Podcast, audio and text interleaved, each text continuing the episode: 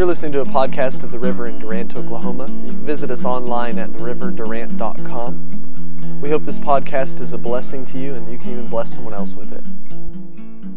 A lot of us are just after, excuse, I shouldn't say we're after, but a lot of us have the mindset that I've got what I need and that's good enough. That sounds like the prodigal son and his brother. Because the prodigal son says, Give me what's mine. I really don't care about what the purpose of it's for. See, there's something greater than the purpose of you, and it's the purpose of God in, in you through to others. That is the purpose of God.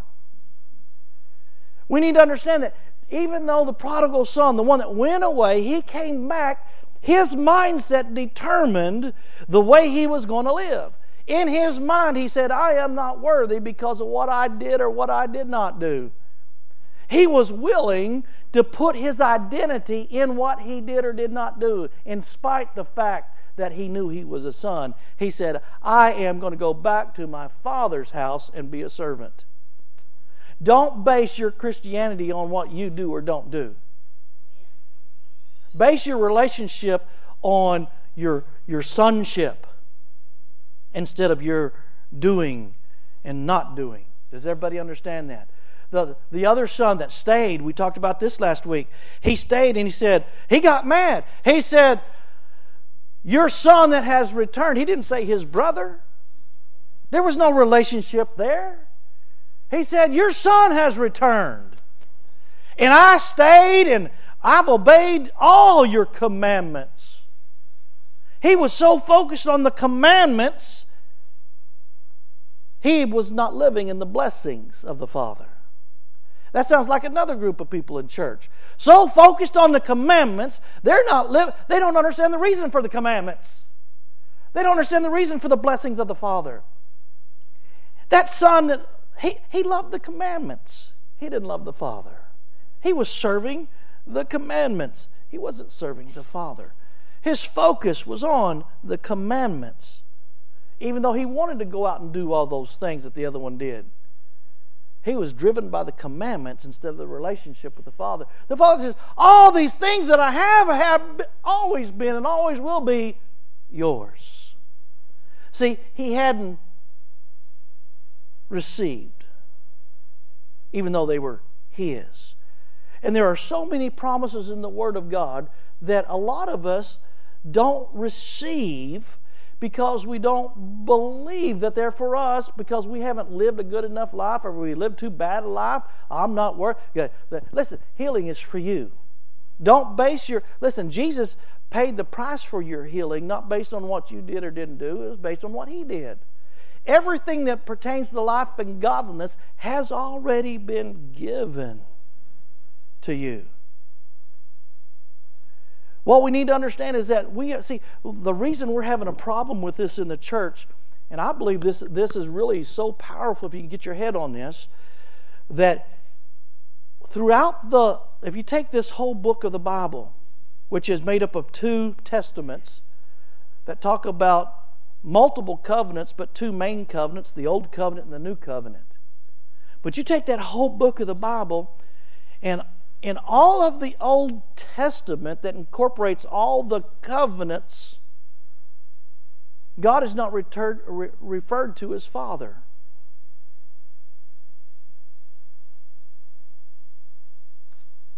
In the New Testament, which the New Covenant starts not at the New Testament, the New Covenant starts at Calvary. Then and only then is God referred to as Father. There's a few references in the Old Testament dealing with calling God Father, but it's projected back over here in the New Covenant. There's one in Isaiah, there's one in Psalms, there's another one in Psalms, but but uh, even David himself had a new covenant relationship with God in an old covenant period of time.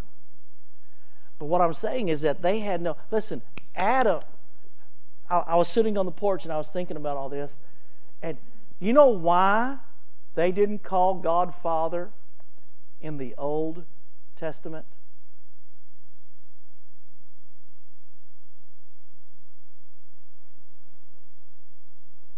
Why? Why didn't they have a relationship?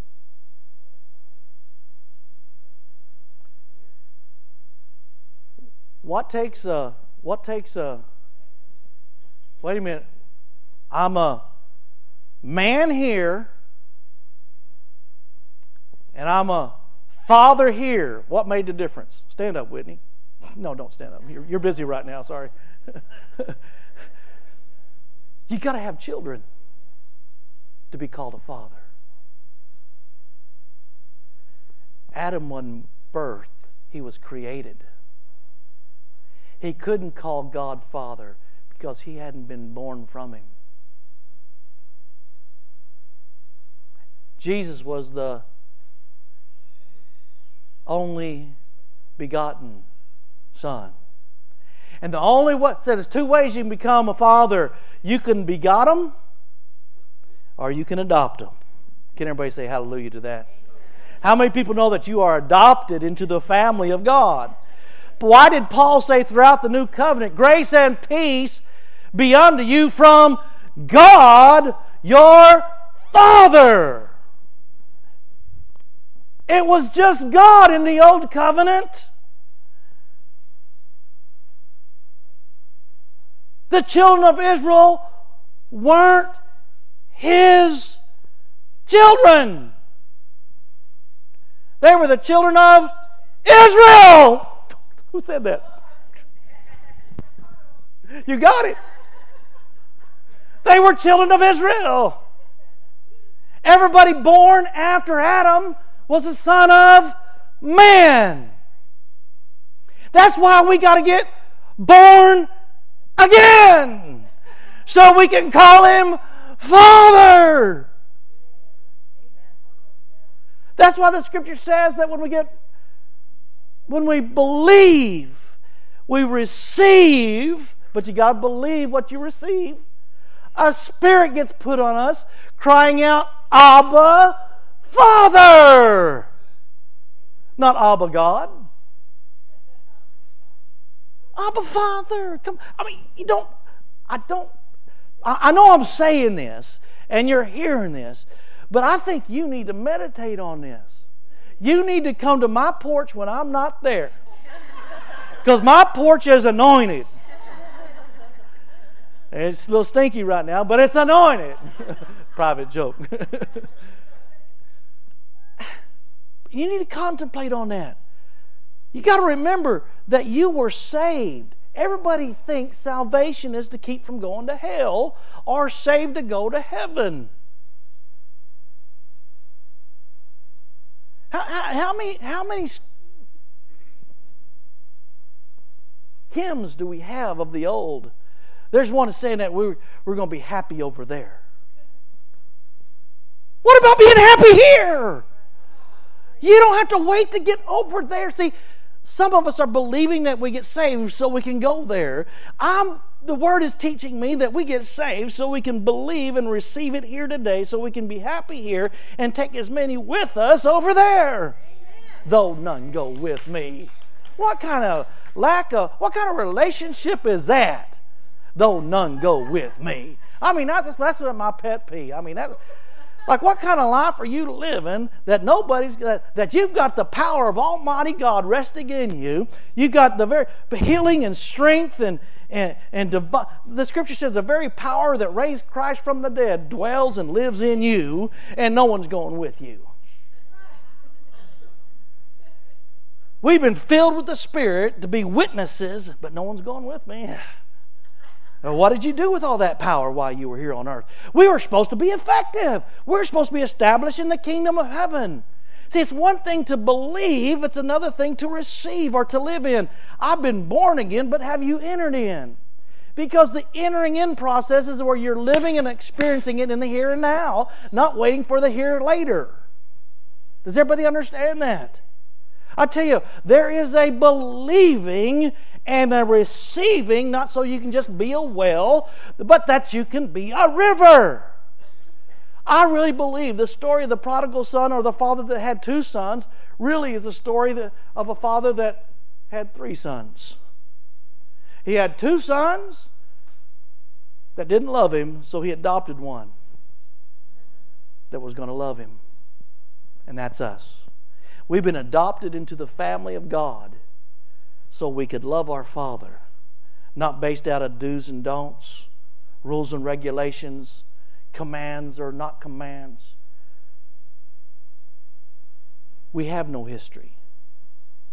You understand that, church? We have no history. We need to realize that you're just not saved for or from heaven, you're saved for heaven on this earth. You're saved for a relationship. You could have been born back over here, but stop and think about this. Nobody in history, up until Jesus, nobody in history had the opportunity to be a son of Almighty God.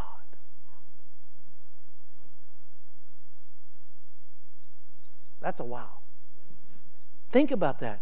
You've been saved for such a time as this, so you could have the opportunity to receive sonship and live in it.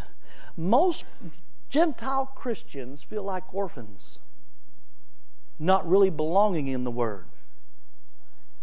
And there's almost an orphan spirit that's, I don't know. I've received, and that's about it. Oh, I want you to receive and believe, or believe and receive. Most of us have just believed something and we hadn't received sonship. It's not about receiving the blessings, receive sonship. Because when you receive the sonship, then you realize the blessings that are yours. When you receive relationship, when you receive that relationship with God, your Father, then you understand. See, if God before me, who? See, I know the scripture says God owns the cattle on a thousand hills. Not my that's not the way I read it. My daddy owns the cattle on a thousand hills. And that doesn't mean one, two, three, four, five hills. Thousand the, means unnumerable. He owns them all. Everything that pertains to life and godliness has already been given because I'm a joint heir with Jesus Christ. Do you see it? Heir. See, you don't give a servant heirship. You know what I'm saying? You don't. A servant only does what a servant does so they can get fed today, so they can serve tomorrow. Most people in the body of Christ live in this mindset of daily bread give us our daily bread. Listen, I don't want the daily bread.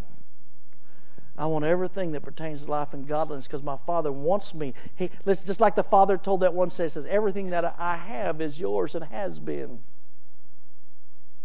It's always been here. I don't want to get to heaven and find out I could have been healed. I don't want to get to heaven to find out I could have been prospered uh, and be in health. I don't want to get to heaven and find out that I could have been at peace and joy in those circumstances. You understand what I'm saying? Because there's a life God wants us to live with Him here on this earth in His kingdom. I tell you what, there's so many powerful truths to this. It, it's, it's a whole mindset change. In the book of John, chapter 20, they got him. They, they understood Jesus. They followed him, and it came to the end of the Jesus' life after he, he was crucified. They came back and they understood the scripture. They understood who Jesus was. But in Acts chapter 2, see, Acts chapter 20, they got Jesus. And then Acts chapter 2, Jesus got them.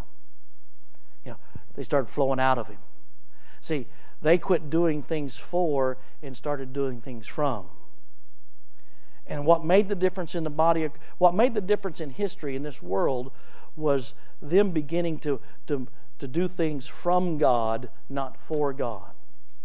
How many times in our prayers do we still ask the Holy Spirit to come down and, and, and come, come, Holy Spirit? He's already here. How many of these old songs? Tell you what, you need to, you may like, but I like those old songs. Listen, some of those old songs are what kept you in the mindset that you have. You need to quit singing some of those old songs until you realize what you're singing. Look at your words. Watch your word. The scripture says life and death are in the power of the tongue. You, a lot of the songs were de, uh, under defeat, suffering. Listen, how many people talk about the suffering Savior? We talk about the suffering Savior. what's wrong with the suffering Savior? We're supposed to be talking about the victorious King. We celebrate the cross, but we don't celebrate the empty tomb. And we're not supposed to celebrate the cross. We're not supposed to celebrate the empty tomb. Jesus said, Seek ye first the kingdom. Most churches are still celebrating the cross and the empty tomb, and they're not celebrating the kingdom. There's a kingdom of heaven on this earth. There's a way for us to live, a relationship for us to have, not based on our, what we do and what we don't do, but based on relationship with God our Father. Oh, church, we need to understand it's just not about believing, it is about receiving. I could get up here and give you all the information in the Word of God that you would ever need. But so what? If you don't grasp the revelation of Christ in you, of the hope of glory. It's one thing to believe, it's another thing to receive. The Apostle Paul had all the information of being a Jew. How many churches spend all their time, and I'm not picking on all churches, I'm just trying to say, listen, if you want to come to a church and hear all the information about being the history of the Jews, this is not the place for you. Because we don't teach the history of the Jews. Why? Now, I tell you, here, here's another way to look at it. You'll never get revelation. You don't read the Old Testament to reveal the New Testament. You read the New Testament to reveal the Old Testament. You read the New Covenant, and it will bring revelation to the Old Covenant. The Bible tells us as long as you read the Old Covenant without a revelation of the New Covenant, you, there's a veil that's put over your face and you will not see in a mirror clearly.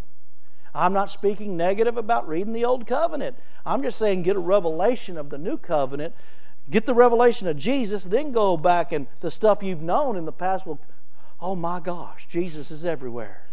He's everywhere. He's, every, he's everywhere. He's everywhere.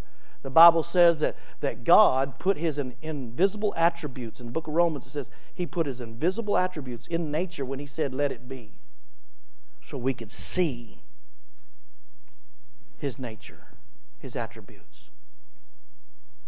Church, it's all about relationship. It's all about stepping up and filling that role as the third son, the son that has a relationship of love with his father, so he can go out and do from a relationship of work instead of commands. Does everybody see that? Let's all stand up.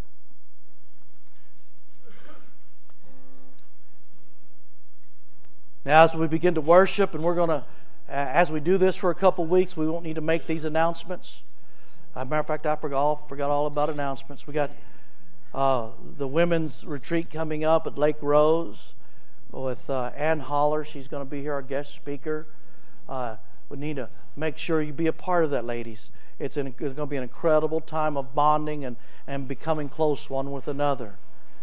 Uh, we have a sister, Secret Sisters luncheon this Saturday. This Saturday. Okay. At 10 o'clock. A secret sister. So if you're not, yeah, if you don't have a secret sister, uh, that's not for you. All right? Darling, don't show up. And uh, be a part of that. Maybe we should make announcements. Do we have dessert after church today? We have dessert. I mean, we get to eat dessert before we have our meal. Can everybody see? God, that, that, that, what a great testimony of not living under the commandments. The command has always been Eat your food first before you have your dessert. That's the command. But under promise, that's a good testimony right there. You can have your dessert and then have your other stuff. Hallelujah. You can have your cake and eat it too. Amen. But we're going to end on our worship in. I mean, if you need to go home, you can go home, but you're not going to get dessert, so you need to stay if you want dessert. Stay and worship. Hey, that's a good way to get people to stay. We really do want to generate a spirit of worship in our church. So, this is also when we receive our offering. Uh, we don't take an offering, we allow you to receive it. There's a, everybody look back in the back. See, that's how much faith I have. See that big old basket? Woo! There's a big old basket in the back. There's a basket in the front. If you don't feel comfortable, the lights are going to go dim. Where's my light man? Larry, go get my lights. The lights are going to dim right now. As soon as he gets back there, don't let that scare you. We do that so to give you more personal, the semblance of personal with God.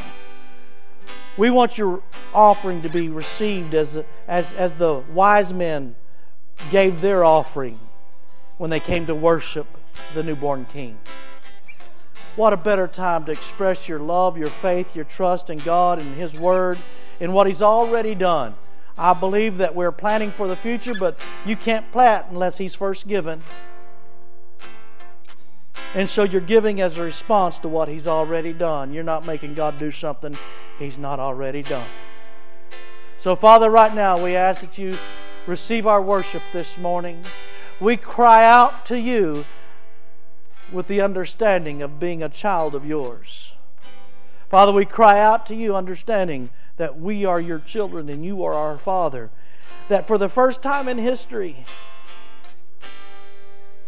we are the people that you've chosen and saved to call you Father and that you can call us sons. Jesus being the only begotten, but you've adopted us in and we've been born again into the sonship. We are joint heirs with Jesus. Everything that you gave him, you've given us. And now we live in that revelation. And all God's people said, Amen.